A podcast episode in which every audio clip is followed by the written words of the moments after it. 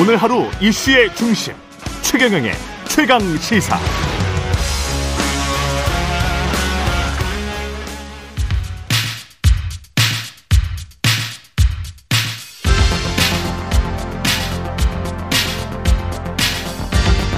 여의도 인싸 하태경의 정치 인사이드. 네, 여의도의 정치인싸 하태경의 정치인사이드 국민의힘 하태경 의원 매달 월간으로 모셔서 여의도의 에, 여의도 정치의 뜨거운 현안들 예리한 하태경 의원의 시각과 말로 풀어보겠습니다. 국민의힘 하태경 의원 나와 계십니다. 안녕하세요. 안녕하세요. 예. 국정감사 예. 오늘 이제 3일째인데 예. 의원님은 위원회가 어디시죠? 저는 외통이. 외통이 예. 어 제일 요새 핫한 곳이군요. 예, 원래 조용한 곳인데. 어떠셨, 제가 가서 그런지. 어떠셨어요? 아니, 근데 예. 그 이번, 이번 국정감사 제가 이번 질문에 한마디로 평한 다음에 있어가지고 예. 좀 생각을 해봤어요. 음. 키워드가 있을까. 예. 좋은 키워드가 있더라고요. 뭘? 불발탄 국가. 불발- 마치 불발탄, 예. 낙탄 사고도 났는데, 예. 이 원래 이제 국감이라는 건. 서로 미사일만 쏴요? 근데 그게 아니, 불발이야 그 다? 불발이야. 그러니까 서, 서로라기보다는 예. 우리는 방어잖아요. 공격은 주로 이제 야당이 하는 아, 거고. 그래요? 예. 예, 우리는 이제 방어 수비인데. 예. 네, 그래서 원래 이제 민주당 북한이네? 야당의 공간이에요. 근데 이게 예. 공격이 다 정확하고 예리한 게 별로 없어. 아, 그리고 유효탄이 오히려 없다. 약간 부메랑이 돼서 자기를 예. 난처하게 한다든지. 어. 그래서 뭐 예를 들어 외통에서는 그 뭐야 저 외교 문제, 음. 의저 문제 막 공격을 하다가 또 최근에 이제 김건희 여사 공격이 많잖아요. 음. 그러다가 저 김정숙 여사 그 인도? 타지, 타지말 관광. 예. 근데 이제 그게 아마 그 한 건이 아닐 거예요. 아니, 예. 책까지 나와 있더라고요. 김정 음. 그 책이 앞으로 좀 많이 팔릴 것 같은데 음. 김정 김정숙 여사 강길 따라가기 뭐 이런. 음. 그래서 여러 전 세계 좋은 데는 두루두루 많이 가보셨던 것 같더라고요. 예. 이제 그게 꼭꼭 필요한 것이었나. 음. 그래서 제가 과거에 그럼 영부인들은 어땠나? 그러지 음. 않았어요. 음. 과거에 이제 뭐 예를 들어 노무현 지금 뭐 살아 계셔서 언급하기 좀 그렇지만 예. 뭐 다른 대통령 영부인도 주로 한인 교포들 많이 만나고 음. 그런 일정들 소화하셨지. 음. 관광 일정은 그렇게 무리하게 예, 원래 원래 가던 곳은 모르겠지만 예정도 없던 곳에 거기 음. 가기 위해서 아. 일부러 끼워 넣어가지고 아. 원쿠션 맞고 인도에 부탁해서 다시 초청장 받고 예. 에, 이건 좀 문제가 좀 큰 것 같아요. 아. 불발 민주당의 공격은 불발탄이었고 지금 말씀하신 건 이제 유효탄이라고 보시는 거죠. 어, 그렇지. 그 부메랑이 된 거죠. 그런 이슈가 아. 자꾸 나오게 되면 일반 예. 국민들이 그럼 비교를 해보게 될 거 아니에요. 이건 전 예. 정권의 문제가 아니라 예. 영부인 문제가 이렇게 부각된 게 사실상 어, 처음이거든요. 음. 영부인이 대통령보다 더 부각이 되는 최근의 상황이 있었잖아요. 음. 그러다 보니까 그럼 과거 영부인, 왜냐하면 과거 영부인들에 대해서는 국민들 별 관심이 없었어요, 크게. 예. 그 낙탄 사고 관련해서 좀 떠오르는데 말씀이 예. 그거 여쭤보기 전에 최근에 이동훈 전 논설위원이라고 캠프 때 예. 윤석열 후보 대변인 했던 분이 대통령 암시하는 듯한 비판글을 올렸잖아요. 예. 한 시간이면 59분을 이야기한다. 예. 다른 사람 조언 안 듣다가 5년 만에 망한 항우가 왜 실패했냐. 누군가의 얼굴이 떠오른다. 이름은 말 안 했어요. 예. 이게 그 원래 이제 캠프의 대변인이면 모셨던 사람이잖아요. 뭐 윤통 지칭한 걸 수도 있죠. 근데 그게 말이 좀 많긴 해요. 근데 이제 문제는 업무 시간에는 음. 업무 보고받고 물어보고 이러잖아요. 네. 그래서 독차지하지 않습니다, 시간을. 업무 아, 회의를 할 때는. 대통령이 말이 많기는 하지만, 어, 업무 회의를 할 때는 주로 이제 본인이 이제 잘 모르는 분야 보고를 할, 하는 경우가 많고 그렇죠. 예. 그러면 거기에 대해서 이제 물어보고 답하고 이런 시간, 네. 기본 보고 시간이 있기 때문에 에, 본인이 뭐 회의 시간에도 음. 다 압도하고 이러진 않고요.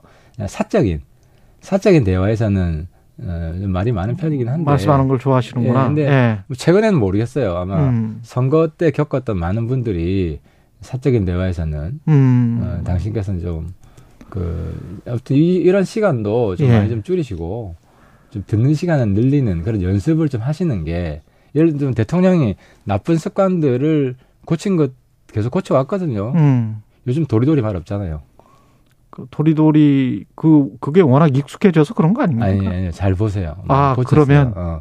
그리고 뭐 예를 들어 쩍벌. 뭐 쩍벌 이런- 이것도 안, 하. 안 하세요? 그러니까 평소에 네. 하던 습관을 네. 고치는 게 쉽지는 않아요. 음. 근데 대통령이 그만큼 의식적으로 음, 어, 계속 국민들한테 비치기 때문에 음. 자기의 몸짓, 뭐 제스처 이런 것들이 다 소통의 수단이잖아요. 그래서 그건 당연히 고치셔야 되고 어. 어, 그래서 이 대화에서 특히 사적인 대화일지라도 그런 너무 많은 시간을 혼자 독차지하는 이런 습관은 좀 고치셔야죠.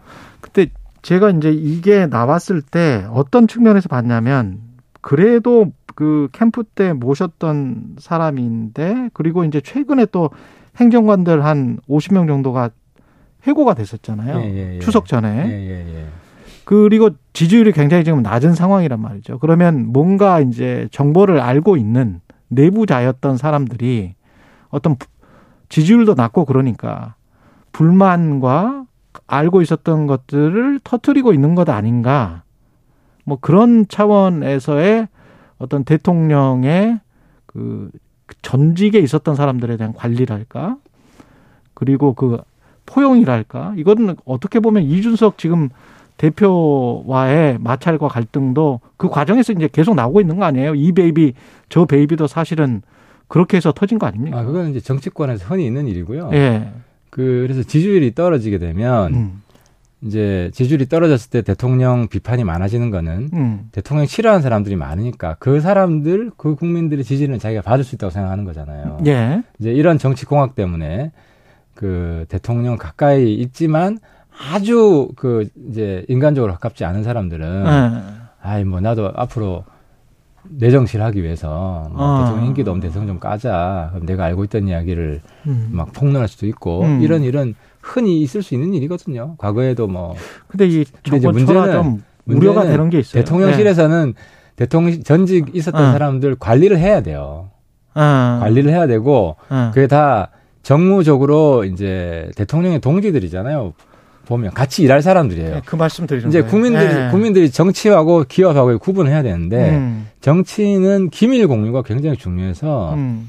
신뢰가 가장 중요합니다. 음. 신뢰 정치가 이제 정치의 가장 중요한 가치고 덕목인데 이런 신뢰라는 것은 이제 기밀을 지키는 보안 사항을 그렇지. 지키는 것부터 시작하고 예. 그러기 위해서는 그런 사람들 이후에 어. 인사 관리도 어느 정도 해줘야 됩니다. 그래서 예. 대통령실에서 혹시 음.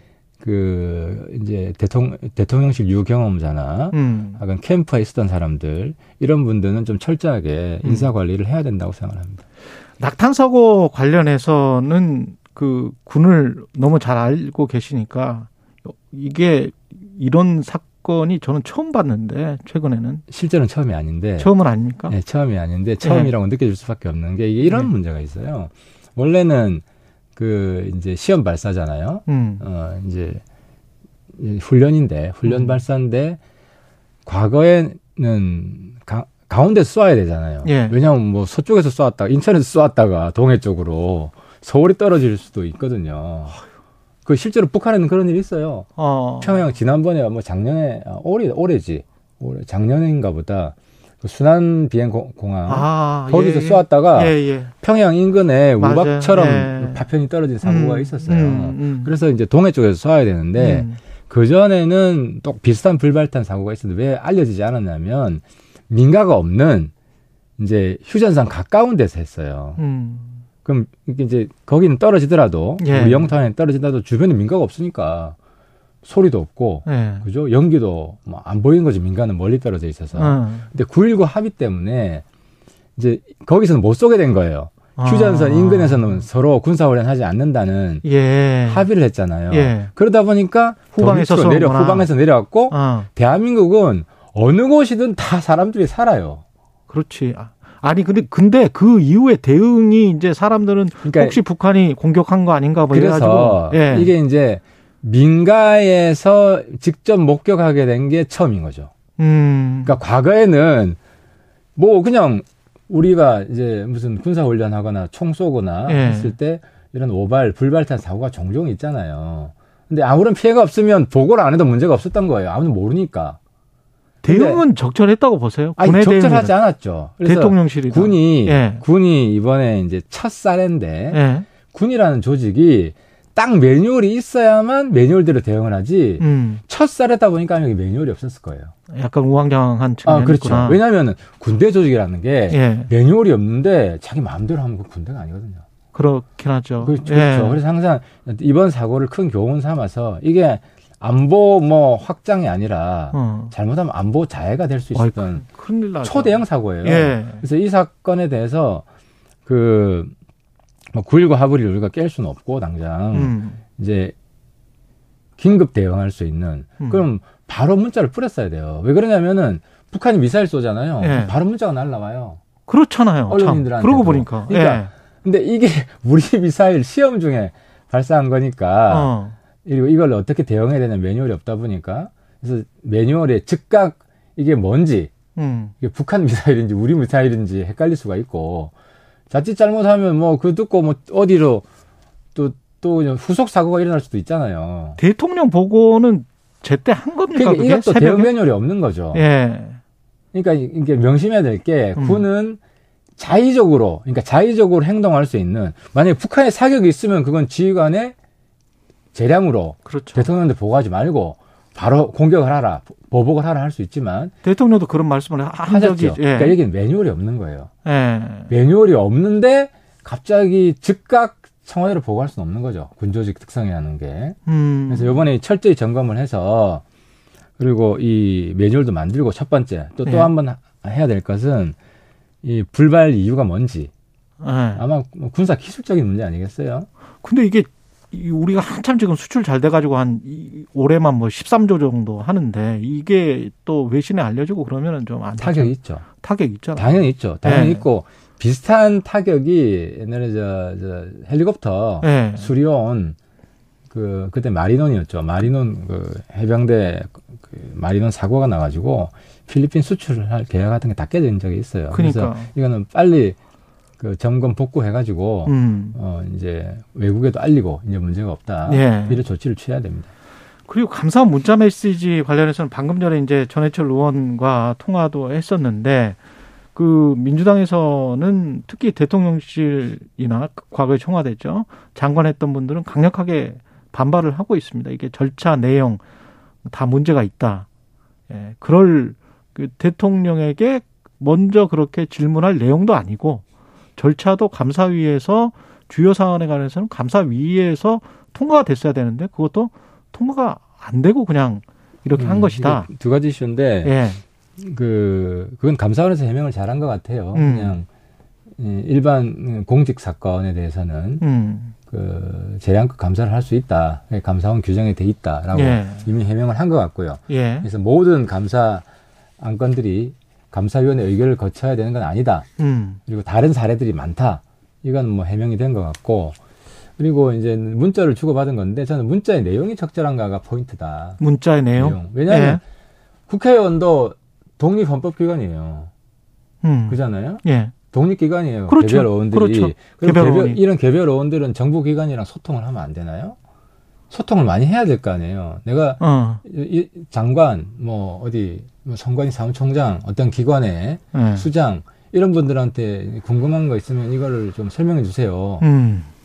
이렇게 물어봐야 되잖아요. 예. 물어보고 내가 또 다, 인터뷰하면 답변을 해야 되잖아요. 언론에 난 것만 보고 그대로 판단해서 할 수는 없잖아요. 그러면 근, 근데 잠깐만요. 그러면 반론 차원에서 제가 말씀드리면 가령 제가 옛날에 탐사보도 팀을 할 때는 탐사보도 팀장에게만 보고를 하면 됐지. 그게 가령 KBS 사장에게 또는 사장 비서실에 있는 누군가 비서실장이나 지금 국정기획 수석 같은 사람에게 야 그게 어떻게 처리가 되고 있어라는 상황이 물어 저 물어오면 제가 그 사람한테 답변을 할 이유가 없거든요. 왜냐하면 저는 현장에서 제 보도를 위해서 제 취재를 독립적으로 해야 되는데 사장실에서 왜 사장실에 비서실이 왜 나한테 연락이 오지? 이렇게 되면 이게 지금 그 언론 자유나 언론 그 독립을 아주 침해하는 거라고 생각해서 굉장히 기분 나쁘게 생각할 거란 말이에요. 감사원도 저는 그래야 되지 않나? 이제 문자의 내용을 보세요. 네. 무슨 지시하거나 음. 뭐 타박하거나 야단치거나 이런 내용이 아니고 예. 이런 기사가 났는데 팩트가 뭐냐? 팩트 체크 문자잖아요. 예. 그래서 우리가 반론 자료를 내니까 보시라.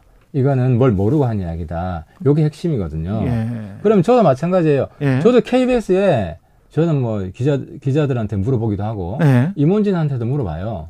어떤 사건이 뭐 그렇죠, 그렇죠. 예. 그러니까 어떤 정부 기관이 있으면 아 이거 의원님은 그러실 수 있어요. 아니, 아니 예. 의원뿐만 아니라 예. 그럼 대통령실이 소통을 해야 되잖아요. 여러 기관들. 예. 그죠? 예. 그러면 서로 오해가 없어야 되고 음. 팩트 차, 체크 차원에서는 기자 얘기만 듣고 그걸 믿을 수는 없잖아요. 당연히 물어봐야죠. 그럴 수 예, 있다. 네, 할례를 한 거죠. 어. 그래서 저는 이런 소통은 기관들끼리 많이 있어야 돼요. 네. 여태까지 가장 정부가 문제된 된 거는 소통을 많이 했기 때문이 아니라 소통을 안 해서 문제가 돼요. 불통 어. 정부가 문제가 된 거지. 그래서 이 부처 따로 이야기하고 저 부처 따로 이야기하고 저도 저는 이제 안보 외교안보 위원회 많이 있어가지고 국정은 따로 이야기하고 통일부 따로 이야기하고 막 이래요. 음. 서로 소통을 안 해요. 정치적으로 해석할 그러니까 그 내용을 보면 예. 팩트 체크 문자라는 거죠. 예. 이런 문자는 단지. 그거를 뭐 그 그렇게 잘못한 건 아니다 이렇게 평가할 수밖에 없죠. 근데 대통령실이 이거를 꾸, 그 사실은 여야가 부딪히고 있는 이 상황에서 이 문제를 꾸준히 팩트 체크를 해 왔다 관심 있게 지켜봐 왔다. 그건 대통령도 사실은 이 문제를 봐오고 사실상 보고를 해왔다라는 거 아니에요? 진행되는 건 보고 당연히 해야지 그 대통령한테 보고 안 해요? 근데 문제는 개입이죠. 아니 개별 사안 이게 두 가지인데 예, 이걸 말씀드리면 예. 수사기관이 수사 지시 안, 하기, 안 한다고 했잖아요. 법무부 장관도 안 하고 예. 감사원의 감사 지시 이번에 감사 무얼 감사를 해라. 예. 이런 문자가 나왔으면은 시비를 걸만 하죠. 예. 문재인 대통령한테 서면 감사를 해라. 예. 이런 지시를 대통령이 했으면 시비를 걸만 한데 그런 게 아니잖아요. 그런 게 아니다. 예, 알겠습니다. 이준석 그 당대표, 전 당대표 관련해서는 오늘 윤리위에서 추가 징계 여부를 심의한다고 하는데 윤리 출석을 거부를 해버렸습니다. 이준석 전 대표는. 그, 이게 어떻게 보세요? 그러니까 저는 윤리 굉장히 우려스러운데 음. 이제는 거의 반헌법 기구가 돼가고 있어요. 음. 헌법소 정당에서 윤리위가 반헌법 기구가 되고 있다는 사실을 좀 깨달았으면 좋겠는데 예. 이건 징계 심사할 사안도 아니에요. 그냥 정치인의 정치적 발언이에요. 예. 그리고 팩트를 틀, 흘려서 음. 누구를 뭐 허위 사실이나 명예훼손 이런 성격이 있는 것도 아니고 음. 자기의 자기의 소신을 이야기한 거예요. 물론 이제 윤석열 정부 입장에서는 지금 불편하죠. 왜냐면 여당의 대표였던 사람이 음. 그 정부를 공격하고 근데 윤석, 이준석 본인의 입장에서는 자기가 먼저 공격을 당해서 쫓겨났잖아요. 그렇죠. 있는 사람들. 네. 방어 차원에서 하는 거라는 명분이라도 있는데 음. 이 윤리 뭡니까? 얼마 전에 이제 권은희 의원이 굉장히 쓴소리를 했어요. 저도 과할 수가 있습니까? 있습니다. 저는 권은희 의원을 좀 출당시켜 주는 게 맞다고 보는데. 음. 근데 그걸 윤리위에서 징계할 문제는 아닌데 또 뭐 엄중 주의를 준다. 음. 이런 식으로 그 정치인의 정치적 발언에 대해서 간섭을 했더라고요. 이런 윤리 해산해야 돼요, 이제. 윤리는 해산해야 된다. 아니, 반헌법 기구화되고 있어요. 이거는 윤석열 정부가 표방하는 최고의 가치가 자유고 예. 표현의 자유고 정치적 발언의 자유가 의사 표현의 자유가 있는데 이 한마디 할 때마다 징계 심사에 올린다? 결과적으로 뭐 징계가 안 떨어질지라도 음. 이런 걸 심사한다는 것 자체가 반헌법적인 거예요. 반헌법 기구가 돼버렸어요. 또 입법기관이고 국회의원들 발언에 일일이 윤리가 아, 그렇죠. 그렇게 재단하는 것도 좀 생각해 보니까 이상하긴 그리고, 하네. 아, 그렇죠. 그리고 권성동 대표 음주 건도 예. 사실 기자들 사이에 있었던 일이잖아요. 음. 그래서 그 기자들이 미안해가지고 음. 그 사실 보도도 하면 안 되는데 예. 그거는 이제 언론이 언론 윤리를 깬 음. 면도 있어요. 음. 보도 비보도하기로 약속해서 약속을 뭐 했는데 한 행위를 네. 보도를 하면 안 되죠. 음. 그건 언론 윤리 위배죠. 음. 이런 차원에서 볼 문제지.